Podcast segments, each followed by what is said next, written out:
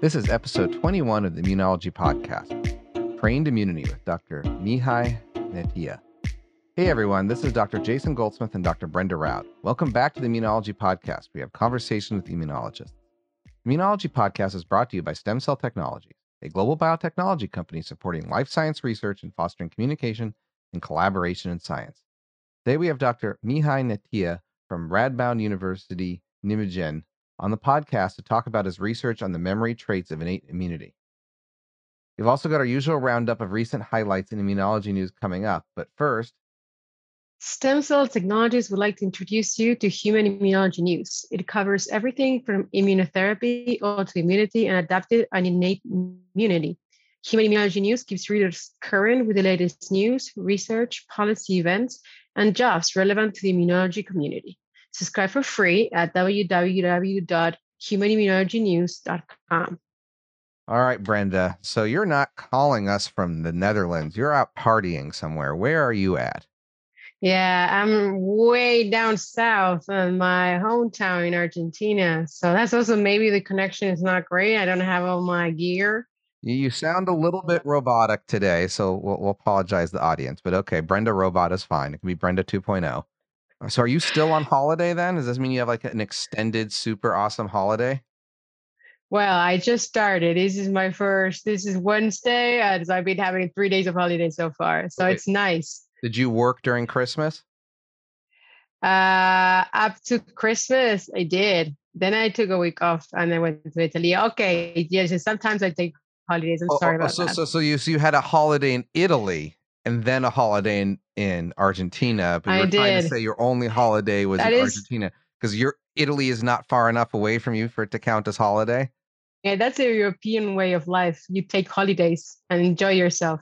I got back from Hawaii recently, so I did get to do that. It was pretty nice. How was it over there? It was good. It was quite the flight. It took 21 hours. Layovers, you know, two kids. Thank God for tablets. But I'm glad you, you got to enjoy some some sun. And I think we should move on to the reason we're talking, which is science, exciting science of 2022. So Omicron. Omicron. Omicron. I don't want to talk about Omicron. Oh my gosh. it's everywhere. I just cannot take this I, I've anymore. I- described it as the Oprah Winfrey of uh, viruses, where you get Omicron and you get Omicron and you get Omicron and you get yeah, Omicron. Everyone's, Everyone's get getting it. It's wildfire. It's I've- everywhere. I'm still waiting. I'm sure it'll happen. I got a couple of close calls. I was very concerned. I was not going to be able to to to, to you know get into a plane because of my uh, failed PCR uh, test or something. Quarantine somewhere. Ugh, Fun so time. exhausting. I don't want to. I I do not have an Omicron. I already exhausted my Omicrons on the last episode, so this time I have something else. But you do some have something Omicron related, don't you? Oh, I have a gen. No, well, so you know, this is a paper that's out. and We'll just jump right in. So this paper's out, which means it's about. Oh, it doesn't even have the Delta variant in it because it takes forever to publish, folks. You know, so it was received on April 21st, 2021, revised on April 16th, 2021, and accepted on the 4th of January, 2022. That's insane. Yes. So the paper is mRNA 1273, aka Moderna, vaccine induced antibodies maintain FC effector functions across SARS CoV 2 variants of concern, which are no longer the variants of concern. First author is Paulina Kaplonek. Last author is Galit Alter. It is an immunity. This is still a preprint. It's not even technical. It's printed. It's not a preprint. But what's the variant of concern back then? Alpha. Alpha. Omicron shares the same some of the same mutations as alpha in the spike protein, folks. Has the same mutation Okay. that caused the S gene drop on some of the testing that we do. So it's relevant Alright. because it's not like these mutations are all de novo in every variant. All the variants are compilations of different mutations that make it a distinct enough entity that then it keeps propagating, and we see some of the same mutations pop up over and over again. So this looks at spike protein mutations long and short, what they go into, and I'm going to keep this quick, is that if you look at antibodies that are generated by vaccines or infection, they have several functions. One's neutralizing, right? It binds to the spike protein in such a way as that it prevents the virus from binding to a cell and entering. That's neutralizing antibodies. That's neutralizing immunity. That's what a lot of people measure. But they said, wait, antibodies do a lot of other stuff. They have a lot of FC component, right? Functions, complement mediated, phagocytosis, targeting cells for death in other ways. There's a lot of other functions that they do, right? And so this paper compares natural gained immunity versus vaccination, looking at isotype and subclass binding in terms of neutralizing antibodies, in terms of FC receptor binding, the ability of the FC receptor to bind. It, right, so IG, low affinity IGFC receptors binding. The ability of receptor binding domain. So that's the part that binds into the, the cell, right? So that's really neutralizing antibody, but in kind of like a fragmented form. And then FC of function, FC effector functions. So let's see here. Let me get the whole list because they did a whole bunch of things. Complement deposition being the main one that they looked at, and antibody dependent phagocytosis. Yes, so both of them. So they look at all this and basically find that yes, Moderna's vaccine is compromised in neutralizing antibodies of some of the variants, although not nearly as much as natural immunity. So natural immunity is the worst. But the ability of all these other antibody functions to work is largely preserved after Moderna vaccination whereas natural immunity, not so much.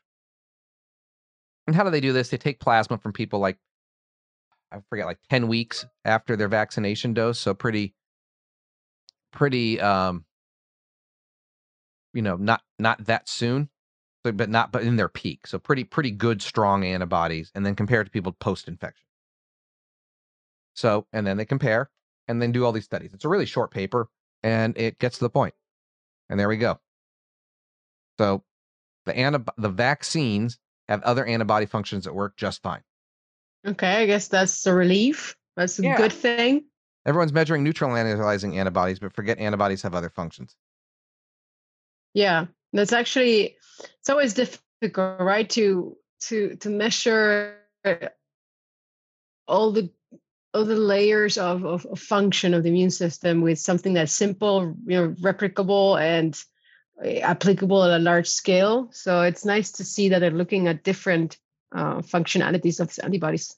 So good paper, short and to the point. I'm surprised it took so long to come out. Yeah, I wonder why. What what kind of obscure uh, issue happened there? But uh, I I guess that um, I can continue with with my first paper of the day. I don't have a COVID paper, but I do have a vaccination related paper, and I I want to start with that one because it is in some way a follow up from one of the papers I discussed last time, or about the idea of of aerosol vaccination of uh, through the airway. Um, and I was very excited about this paper because it comes from the same group from McMaster University in uh, Canada that is developing a uh, um, nasal vaccine for, for COVID, which has uh, recently started a phase one trial uh, in December.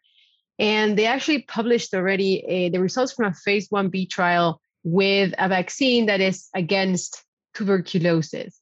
And I thought that was very interesting because um, you know, maybe us living in developed countries may forget that tuberculosis is still quite a quite a widely spread disease. Pulmonary tuberculosis in adults is, is quite can be a huge burden in certain parts of the world. And I didn't know this, but according to the WHO, there's about 1.4 million deaths a year that are related to pulmonary tuberculosis. And I thought that was I was not aware that the numbers were still so high.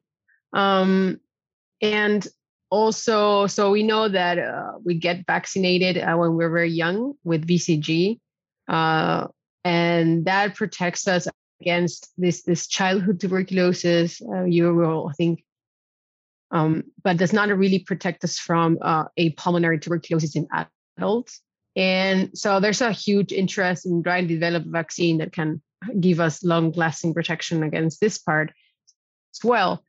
And I guess it as the same with, with COVID, it makes sense to make a, um, vaccine that is inhaled. And so these people have uh, this this paper was published in JCI. Um, the first author is Mangala Kumari Jayanathan from the labs of Zhao, J- and Fiona Smile from McMaster University, uh, which is in Ontario. And uh, it's titled Aerosol Delivery, but not intramuscular injection of adenovirus, adenovirus vector tuberculosis vaccine induces respiratory mucosal immunity, immunity in humans. So I think I'm already giving up a lot uh, away from um, this, uh, from the content of this paper they have this vaccine that has a uh, antigen 85A uh, within a serotype 5 adenoviral vector, and they test uh, humans a regimen in which they compare either a, what they consider a high or low dose, which is actually quite low when you compare with what they give in the intramuscular injection, which they also compare in this in this uh, study. And they look specifically into mucosal uh, cells in, in, the in the in the in the lungs. So they do um, uh, lavages and they uh, obtain uh, BALF from these patients, and that's how they really look into T cells are that are in uh, in the mucosa of these patients, and they uh, have in total 31 participants. So it's not a huge study, but it's, it is supposed to be a phase one. They show that they can successfully deliver uh, a sufficient dose of this vaccine, that the patients can uh, really tolerate it very well. And uh, when they look into, so they look a little bit closer into the, the cells in the airways and also the cells in the blood of these patients. And they, sh- they kind of find that uh, after the, the vaccination, for patients that were, uh, were had uh, aerosol vaccination, they see an increase in uh, immune cells in the airways, uh, which is not the case for intramuscular vaccination. They see that uh, a really robust increase in CD4 T cells are specific against this 85 uh, 8 antigen, and uh, that are many of them are polyfunctional. They express interferon gamma, TNF alpha, IL 2, uh, and they're really the dominant T cell that gets elicited in these patients. They also see a smaller but consistent increase in CD8 T cells, which is interesting because they also see a small increase with intramuscular vaccination of CD8 T cells, but not for CD4s. And um, then uh, they also they show that these cells have all they have the markers of uh, tissue resident memory cells expressing CD69, CD103, and uh, that um, the vaccination is very specific against the antigen that they are uh, targeting because uh, although these patients had already, so these patients have a pre-existing immunity against uh, because of BCG vaccination in their childhood. So these patients have can respond to a cocktail of uh, microbacterial antigens uh, even prior to vaccination, and all the other responses to other vac- uh, microbacterial antigens beca- stay stay the same and only against these uh, 85 uh, 85a um, antigen is that they see increased uh, responses. Um, and so i thought it was really interesting because they show that there's a very specific increase in the mucosal response and that um, and they also see an increase in the t cells in the blood so it can also use uh, vaccination um, and uh, and they always see that the dominant T cell that it gets uh, uh, that gets activated are CD4 T cells that are dominating the immune response. Uh, what also they show is that although all of these all of the patients had pre-existing antibodies against the vector, the adenoviral, the human adenoviral five, uh, they they actually don't have such high. Uh, they measure IgG titers uh, in uh, IgG yeah, against um, this this this uh, virus in both the, the circulation and the BALF. And what is interesting is that they see they they have indeed neutralizing antibodies in, in, in the in the in the blood, but the in the BALF titers are much lower. That's I think that's really good because I think this type of vaccination needs to be the future for um, diseases that are acquired through the airways and I really am really looking forward to the results from their COVID vaccine uh, study that started in December, and um, so I'm really looking forward to see what the future brings. All right, we're gonna go. We're gonna go on the next one. This one is called "Behavioral Immune Landscapes of Inflammation" by first author is Georgina Hughes and last author is Andreas Hidalgo. It's in Nature. It came out the 5th of January. It it is an interesting paper that in some ways is really what you would assume and is obvious, but no one's ever done it before, which is why it's cool. So you have different immune cells you can sort by flow. You can then sort these cells into subphenotypes based on RNA-seq and single cell RNA-seq data. And so you can try to figure out, well, this cells we expect to do this, and these cells we expect to do that.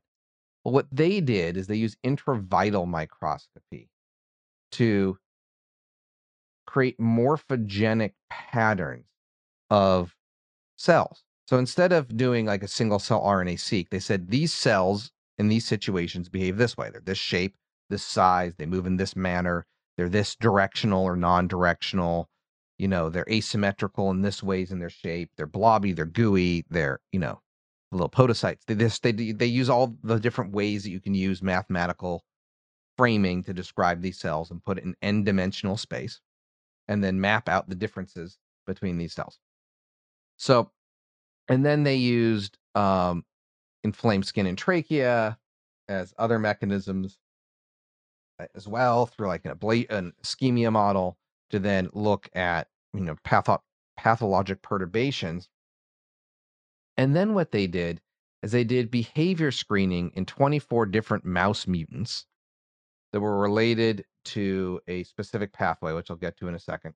So at a high level, they, they were trying to say, okay, let's pick one pathology. So pathologic neutrophil activation, over activation of neutrophils. Um, so they looked at something downstream of a receptor called PSGL1.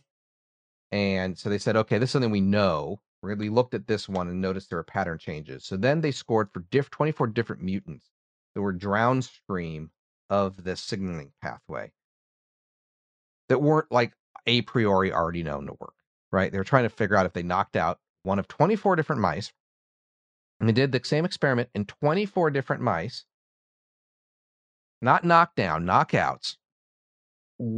Did they see a shift in the pathology in this morphogenic trait that said, oh, this is why this gene here is a precursor effect for what you would expect to have downstream.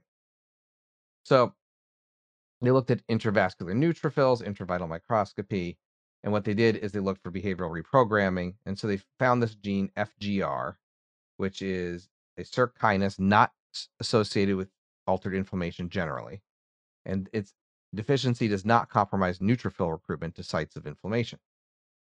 But they did intravital microscopy and found big behavior shifts in one of the populations of cells that they defined as a bad actor. And then they looked at a therapeutic targeting of it um, by looking at neutrophils that cause early vascular activation damage. So use their models.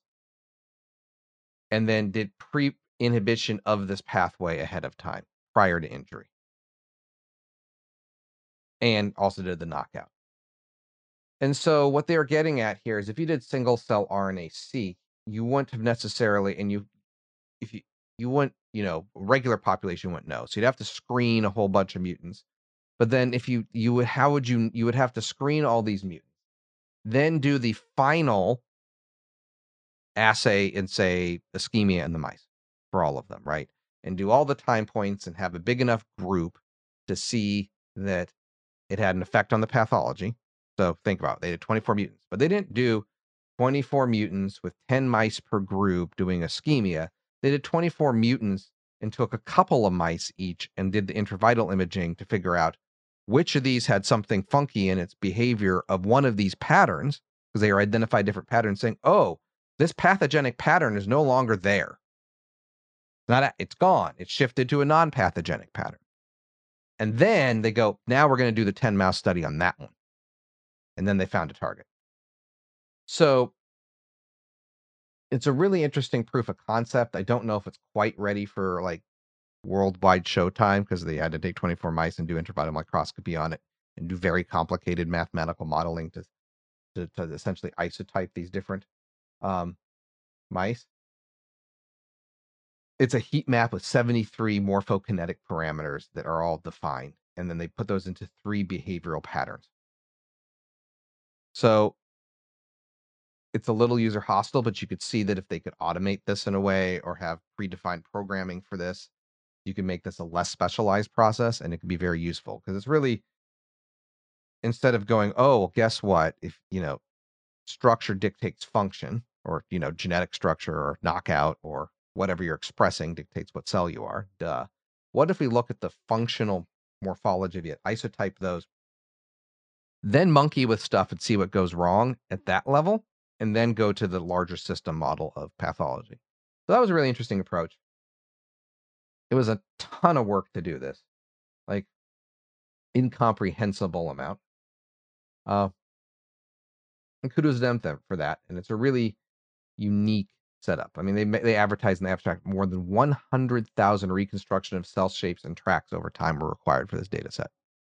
No, I did have a sneak peek at the the paper, and it's just it's it's super cool. I also really like like the differences between the traces and of these three groups of neutrophils and how they find these behaviors. I thought it was really cool, but man, so much work.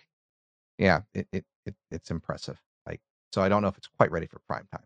But all right, Brenda, let's get on to your paper um, before we start having to use your dial-up modem. Uh, yeah, so I'm my, my last paper is also has to do with neutrophils a little bit. So and um, platelets. So also reminds me of some of our guests talking about importance of platelets and neutrophil behavior.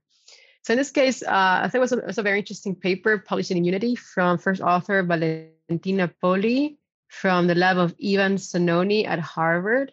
And it's called inhibition of transcription factor NFAT activity in activated platelets enhances their aggregation and exacerbates gram-negative bacterial septicemia. And the first thing that came into my mind is uh, what's the point of a transcription factor in a cell that has no nucleus, like a platelet? Um, so I was I was kind of intrigued at the beginning because it feels like a like a like an impossible thing. Uh, so I, I, looked into this paper. I thought it was really cool.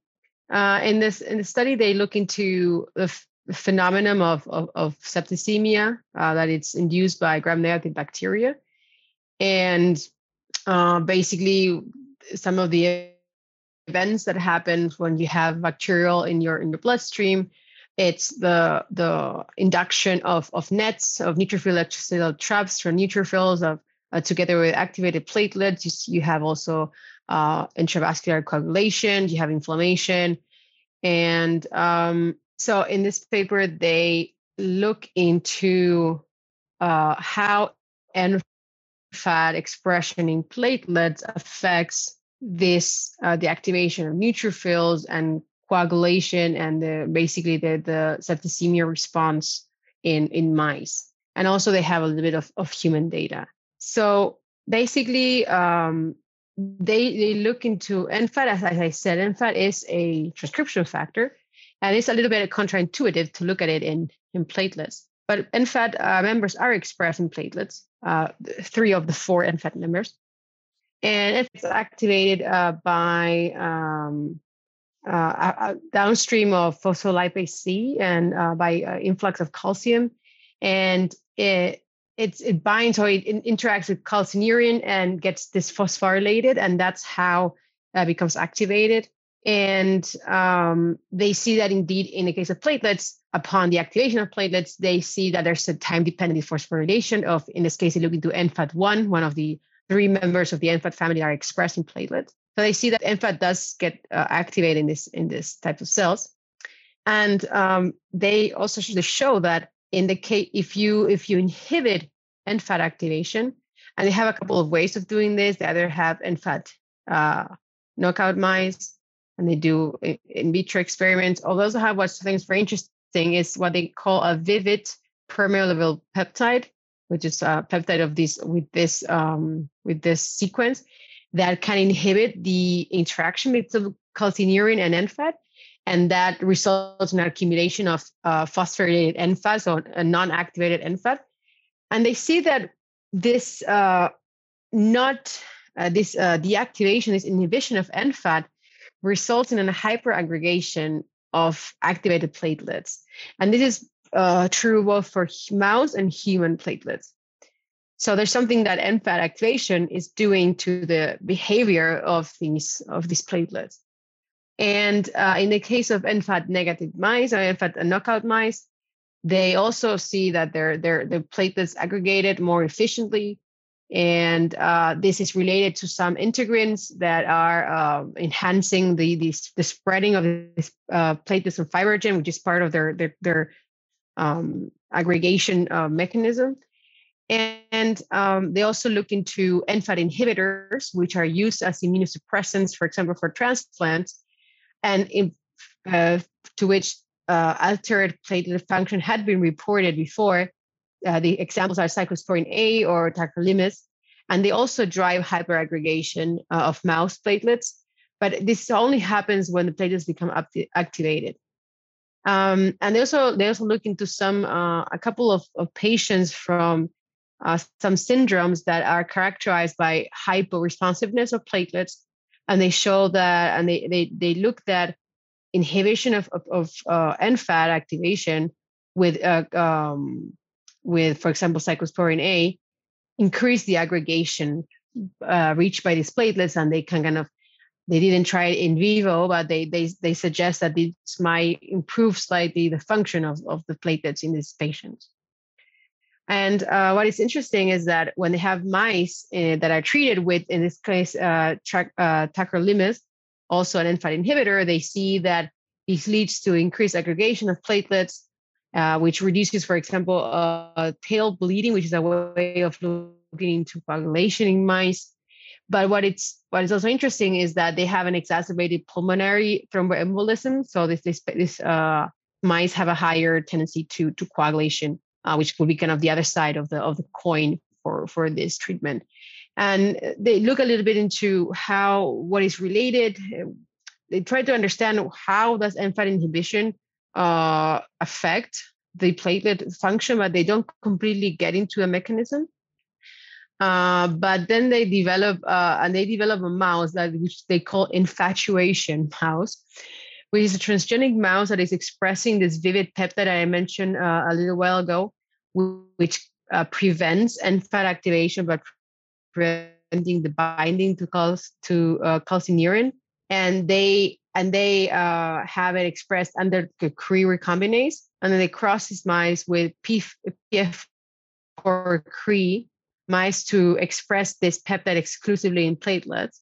Basically, they see that it's NFAT expression specifically in platelets, which have no nucleus. So it has to be something that's not related to transcriptional function of, of NFAT uh, that is uh, in, increasing the, the, the aggregation uh, of these platelets and is kind of influencing their function. And they also uh, have more a tendency to uh, form more complexes with, with neutrophils and induce the production of nets uh, by neutrophils.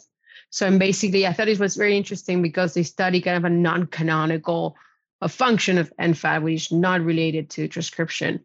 Uh, so it was really nice, a really nice paper, I thought. Did they figure out what NFAT was doing that wasn't transcriptionally related? No, they kind of have that as an open end. They do suggest that maybe it's the fact that uh, and dephosphorylated NFAT might be kind of capturing or, or turning off some regulators of platelet of platelet activation or maybe releasing something that turns off the platelet response. So they do not know exactly how the mechanism works. Hmm. Sounds like that's their next grant. yeah, I do think so. Well, we're going to be speaking doc- to Dr. Mihai Netea at Radboud University, Nijmegen in just a moment. But before we get to that, you do immunotherapy research? Stem Cell Technologies offers products and protocols for immunotherapy research, including T cell isolation, activation, and expansion reagents. Use EasyStep T cell isolation kits to isolate highly purified T cells in as little as 8 minutes. Follow up with Immunoccult reagents designed for human T cell activation and expansion. Learn more about STEMCELL's optimized protocols and reagents for immunotherapy research at stemcell.com slash T hyphen cell hyphen therapy. Joining us today is Dr. Mihai Netea. He is professor of experimental medicine at the Radboud University in Nijmegen in the Netherlands and also professor of immunometabolism at the University in Bonn in Germany. The Netea Lab has made contributions to our understanding of trained immunity, which are very valuable, and we're very much looking forward to talking about these today. Dr. Netea, thank you so much for joining us. Thank you for the invitation. It's a pleasure to be with you today. All right, so I'll dive right in. Um, reading your papers, it's not often that you get to read some scientist work and then it becomes a coffee table conversation at dinner. It's not like I can go talk to my parents about a lot of things I read. But your stuff was very interesting at a high level. The fact that there is generational immunological memory transfer that's epigenetic. So could you dive in at a high level and like just jump into what you've found? If I might just say, maybe Dr. Netea could start by talking what is what do, do I understand as trained immunity? Absolutely. I'll, I'll I'll try with with that one first, and then we'll go to the intergenerational transmission of traits uh, basically, what we mean by trained immunity is the capacity of innate immune cells to change, to adapt to a previous encounter. So for the last, for more than the last half a century, starting from the 50s and 60s, we started to divide the immune responses in, into two. What is happening in the first couple of hours and days of an infection, um, th- these are processes that are mediated by certain immune cells uh, called myeloid cells and NK cells, which are generally believed to react the same way each time that they encounter a pathogen, a microorganism, and so on. And they are supposed not to have memory. They, they were always doing the same thing. However, when, when the infection is longer, cannot be eliminated by this first line of defense, then other smarter cells come into play, like lymphocytes, B and T cells, which can, first of all, induce a response in an antigen specific way. So they respond only towards very specific microorganisms, but then also they can build immunological memory. And we always thought that this immunological memory can be built only by lymphocytes. But in the last couple of years, we discovered that actually also the myeloid cells and K cells, so cells of the innate immune response, what is happening in the first hours after an infection, they can also build a certain type of memory, which is not that specific as that of lymphocytes, but still very relevant for the next time that they will encounter an infection when they will respond better, basically. So that, that memory, this, uh, this heterologous form of memory in the innate immune cells, we called it uh, trained immunity. Now, regarding regarding the other the other question is well is that relevant only during the lifetime of an individual or can be also transmitted some form of it to, to next generations and so on? Well in the last let's say one two decades more and more data have become available that indeed transmission of immune traits can be done also across generations. I think that uh, by far the the most solid uh, the most solid information on that comes from plants for example. If a plant is um, is infected with a pathogen with a virus or a fungus and it is not killed by that pathogen it will become more resistant. But very interestingly this resistance can be transmitted through seeds through epigenetic processes for up to four or five generations. So in in the plants this process has been demonstrated for quite some time already, actually. Now, people have started to ask themselves whether that could happen also in animals. And again, in animals, and especially in invertebrates such as uh, such as insects, um, uh, uh, worms, and so on, there has been demonstrated very clearly in the last two decades that there are more than 15 groups of animals, if I'm not mistaken, where this happens. And in others, it has not been uh, studied. So basically, for example, an insect which is infected by a virus can transmit this resistance to the progeny, so the progeny would also be more resistant to, to the virus. And, and lately also there are more and more uh, studies showing that similar type of processes are probably taking place also in invertebrates. And, um, and this is, I think, something very important because in the end, that demonstrates that transmission, inter, inter, intergenerational transmission of traits has an important role in physiology. So um, yeah, I think that is very important as well. So to continue on that, I think if I remember right, in your work, you showed it transmitted to F2, but not past that. So, you know, the parent with the insult passed on some level of protection, and even across organisms, the one generation, and then it persisted to a second, but then waned off. That to me sounds like there's evolutionary pressure to lose the memory because it expends energy.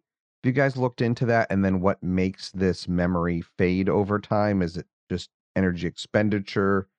Why is it two generations not permanent or not five or if there's any difference in between species that gives insight into the persistence differences?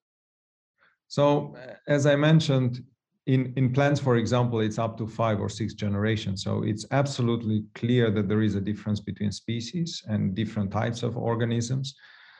I i do think that there is indeed um, a pressure in a way um, uh, to to be flexible to be able to change. Because what it has been good today or tomorrow doesn't mean it will be good in 10 years or 100 years. And for example train immunity this the capacity of of responding better to a uh, to a reinfection or a restimulation is lost not only across generation but is also lost within an individual so for example, if we induce trained immunity with a certain type of vaccines in, in a healthy individuals, that doesn't mean that that healthy individuals will retain that increased responsiveness of the immune cells the rest of his life. Actually, we do see that after two or three years that starts to fade and it is lost. And it is lost because, uh, because this type of uh, this type of memory is induced by different programs at epigenetic and transcriptional levels in the bone marrow progenitors of, of immune cells. And when different type of infections takes place or different type of exposures are encountered by an organism uh, during uh, his or her uh, lifetime, that will change basically these uh, these programs in the bone marrow. So this is a very flexible, very um, uh, it, it's a very plastic process is not rigid in the way that well let's say that we were infected with uh, microorganism x and then we will be able to better respond to microorganism x the rest of the life. But that might be not so good when we will encounter organism y or or, or a different one. So so i think we are meant to be flexible and we are meant to be uh, to be uh, uh to be plastic in this because on short term, it makes sense actually to have this increased responsiveness, to have a changed program, but on the long term, not necessarily. And there is also the question, if this is good against infections, why didn't evolution take care in the hundreds of millions of years since, uh, since we evolved? Then we are always at the very high level of, uh, of immune response all the time. We will not have any infections. Everything is fine.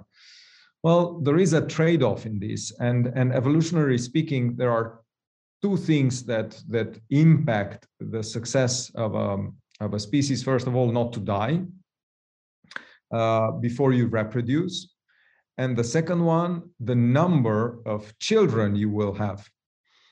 And for example, in in our case, as vertebrates and mammals, um, the reproduction of uh, the success of the reproduction is crucial because we have very small number of, of, of progeny basically. And for example um, a woman who has a baby when when she's pregnant she needs actually to tolerate a transplant basically because the baby is half coming from the father. So it's basically a transplantate for nine months. And because of that the immune system has to be uh, tolerant, has to be at a lower pitch actually than we would need, for example, when we are uh, when we are um, um, healthy and we would fight an infection. So there is this trade-off, and it has been shown actually in, in earlier studies that that uh, organisms, not only humans but uh, but in in other mammals as well, that if you have a very strong immune response, you do have a, a higher chance of spontaneous uh, abortions. So all the time there is a trade-off: very strong immune system against the infection, but at the same time not strong enough to allow the pregnancy to, to be successful. And, and during a pregnancy, the immune system of the woman is physiologically depressed a little bit. So, for example, that's why in the clinic we advise women not to eat, not to eat blue cheese, for example, uh, because that is uh, full with fungi, which in a depressed immune response, a physiologically depressed immune response, can give much more problems than in uh, in other situations. So yeah, that is why we need to be flexible and we need to change to be able to change our immune response. Going back a little bit into the features of any trained immunity, um, I am fascinated by the fact that before there's certain, for example, BCG vaccination can offer um, protection against non diseases that are not related to tuberculosis and how that also uh, also starting from epidemiological uh, data has also sparked an interest in understanding how just training the immune system in general can d- protect us about uh, against a wide range of diseases and also include including covid-19 so i would like also to hear your your thoughts on this part of trained immunity so yes, it has been shown for a number for a number of uh, vaccines, uh, BCG being one of them. Bacille Calmette-Guerin, the, the vaccine against tuberculosis, has been shown to induce um, heterologous protection against mortality in young children. So the mortality in in uh, countries with high infectious pressure uh, has been decreased by 50% in various studies uh, by BCG vaccination, but it's not the only one. Other, other vaccines that can induce these type of effects are the measles containing vaccines such as MMR, but also or, oral polio vaccine has been shown and um, and also probably variola vaccine was doing the same in the years when it was given.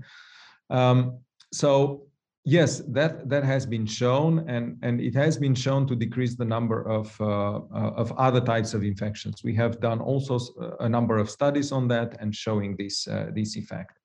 That being said, we have also to to realize BCG by itself cannot be the golden bullet for everything. So, uh, for example, we have we have tried uh, we have tried to use it also for for uh, COVID-19, and there are a number of clinical trials ongoing. Um, some of them, a couple of them are known now. Uh, unfortunately, it seems that BCG does not uh, protect against COVID itself. It does protect against other respiratory tract infections, but not about uh, against COVID uh, COVID-19. On the other hand, there is another study uh, published uh, recently as a preprint, and hopefully soon it will be published as a peer-reviewed publication with a, a, phase three randomized trial with measles containing vaccines with the MMR in which there was, um, if I remember correctly, approximately 40, 45% uh, protection with, uh, with MMR. And there is another very well done, uh, very large study done with a vaccine against shingles, uh, Shingrix, for example, which reduced by 20 or 25 percent the hospitalizations uh, with uh, uh, with COVID-19, and that was in a very large population, in 400,000 people or something like that. So there are these non-specific effects uh, uh, that has have been seen also with other types of vaccines in COVID-19. It seems not with BCG, but probably with measles um, and and Shingrix so the shingles vaccine, and probably there are clinical trials also with influenza vaccine. But what we what we believe it's important to learn from this pandemic, because fortunately now we have good vaccines. So for COVID-19, we won't need BCG or MMR because we have better vaccines. We have we have um, a number of vaccines which work perfectly fine. So we would not need this heterologous protection. but but show but by showing that this is happening also in this pandemic this these positive effects uh, we demonstrate that such heterologous vaccines could be used against another type of new pathogen so for example if we would have a new pandemic in the future and we will have a new pandemic in the future we could immediately try to use and employ in the very first months uh, into a pandemic to do a couple of clinical trials to assess which one of these vaccines would work against that new pathogen. So at the moment that we would have that information, we could use it as a bridge vaccination until the specific vaccines are developed. Because the, now we were lucky, actually, to be very honest, uh, that in within one one and a half years we had several good vaccines against COVID-19. But there are sometimes pathogens for which is much more difficult to develop a vaccine. We can see what is happening, unfortunately, with HIV. Still, after 40 years or so, we still don't have an, uh, uh, a vaccine against uh, HIV. And we might get less lucky next time. So, using these approaches to have the possibility to create a bridge vaccination until we are able to develop a new vaccine could be very valuable, I think, in the future. And we need to use the, the, the next couple of years to, uh, uh, to develop this methodology also for the future pandemic. So I wanted to dive into this with mechanism a little bit. And by the way, I believe there was a paper that actually showed that flu vaccination was affecting COVID or or vice versa. I can't remember now. But yeah, there was, correct. There was yeah. this cross link. Um, it yeah. was pretty recent. But to, to deep dive um, just a little bit, do you think this is because you're developing a level of immune tolerance so that your body doesn't freak out and have a cytokine storm? And so the more vaccines and exposure you have, kind of the the better muscle the immune system is, because we all think about, oh, it needs to be trained against a pathogen, which is true, but half of all the pathologies, you know, as a physician that comes from these diseases or more is an overreaction of the immune system to to the insult. It, it it does a great job killing the, the pathogen. It also just takes you out too because it hasn't kind of learned learned how to calm down a little bit. Do you think that's what's driving it, or is there another, or is it really a lot of cross reactivity and stuff, or some of both? Well, I think I think you actually explained the precise correct answer in your in your uh, uh, in your question, uh, because there are precisely these two components of the of the protective effects. On the one hand, uh, the cells are able to react uh, better in terms of eliminating the, uh, eliminating the organism when, when it is encountered, but at the same time, it's learning not to overreact with a systemic inflammatory response. So both these two components are crucial, and we see it, uh, for example, with influenza, but also with BCG vaccination, that indeed both of them decrease the systemic inflammation after they are being given, while improving the responsiveness while we encounter a new pathogen. So these two components are both, uh, both very useful and very important. This is how the immune system actually learns to respond properly to an infection, to be very effective in eliminating the infection, but also tolerizing uh, the products of that infection and not overreact to induce collateral damage.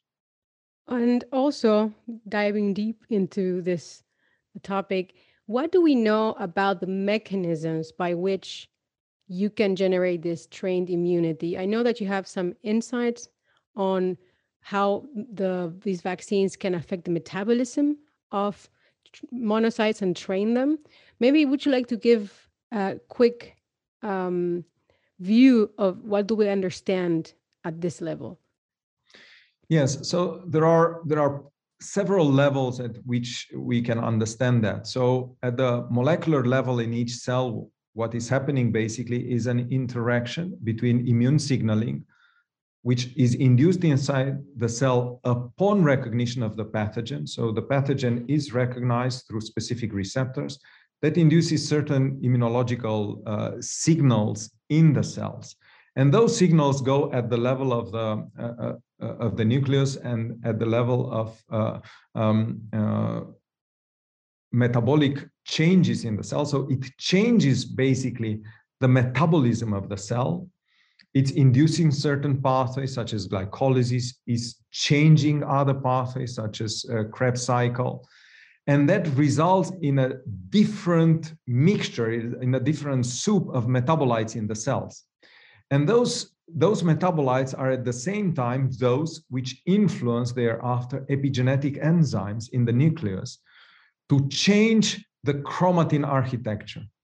And then there is this interaction between immune signals, changed metabolite concentrations in the cells, and modified epigenetic enzymes, which change the architecture of the, of the chromatin, which makes it more appropriate for gene transcription to respond easier to stimuli when, when encounters infections and so on. So this is one level at the, at the molecular level.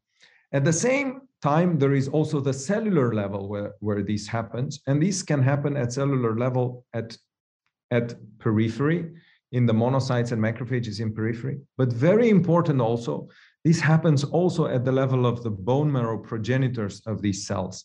So we encounter these changes that are induced by, by the vaccines also at the level of the uh, bone marrow, where the uh, uh, myeloid cell progenitors are changed by these uh, signals. So they will produce thereafter daughter cells, which are better in eliminating pathogens.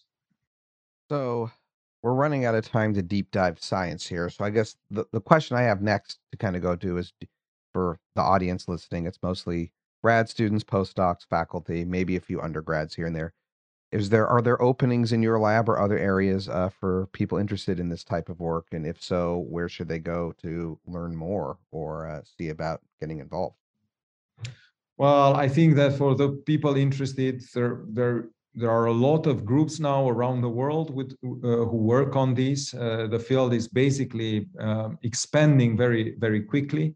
Uh, we have uh, constantly new new positions, of course, also because of uh, uh, because of the interest in, in the work that is expanding. There are also several colleagues of us uh, that uh, that that uh, are working. Um, there will be also for those interested uh, a Keystone conference on innate immune memory slash trained immunity next year in Banff in Canada in March. So um, for those who are really interested in the field, that is the place to be basically because all the all the major groups involved in, in, in the field will be there, and I think it will be very exciting, uh, uh, exciting meeting. And um, yeah, I, I think there will be a lot of uh, possibilities to work in, in, in this in the coming years. Great. Then the, the field looks very promising, and we're excited to hear more uh, about future research. Uh, I think that we are, uh, yeah, reaching the end of our conversation here. Um, but we like to ask at the end uh, kind of a question more a little more personal to get to know our our guests. And so I guess that one of the questions I have for you is what is a hobby you would have liked to pursue but never had the time for? Uh, well, as well, a hobby that I would like to to pursue. I mean, I, I have been always passionate by history, for example, and I also I always uh, dreamed, let's say, to to join at a certain moment an archaeological uh, uh, site to well to stay for a couple of weeks, for example, to discover a new civilization in the Middle East, for example, or wherever exciting things are happening, and that that is something that I would have liked to do. Uh, but of course, that there was tough uh, uh, with with all the other things. Yeah, that sounds very exciting. You know, I imagine like beginning of the century English explorers, you know, just going to middle of I don't know, I know Egypt to find some random tomb. Yes, uh, exactly. Uh, that would have been. and bringing the things cool. back in big craters full of, of hay and just some vases or something. Now they're using sonar to find all of this uh, stuff underground that no one ever realized was there, which is pretty fascinating. So maybe you can still do that as a second career. Well, I'm I am involved actually. I am involved with colleagues. I'm I'm from Romania originally myself, so I I know a lot of historians from Romania, and I am a little bit involved in some some work on ancient DNA in. Uh, in uh, from Neolithic and Bronze Age in Romania, so it's still I'm still trying to pursue some of these uh, things. Sounds exciting. My wife's family is from the border of Romania and Hungary, the part that kept going back and forth. Um, ah, somewhere that like we looked at visiting, but you'd have to like fly in and then take a train and then take a bus to like like the most remote donkey. place in Rome. I'm like, I, I, have to look up the name of it, but it, it's quite like in the corner. Uh, but okay. that's where her family was from before they ended up coming here after the war. Well, there's your Romanian connection, Jason. Anyway, it's been great uh, talking to you. Thank you so much for joining us for this conversation. And we wish you a lot of success with your upcoming research. And we wish you a great day. Thank you very much. Thank you very much for the invitation. It was a pleasure. Thank you. That brings us to the end of our show. Don't forget to subscribe to our newsletter www.immunologypodcast.com to get the show notes, including an episode summary and links to all of the interview and roundup papers. You can also reach out to us on Twitter at, at Immunopodcast or via email at info at immunologypodcast.com with feedback or to suggest guests. See you next time.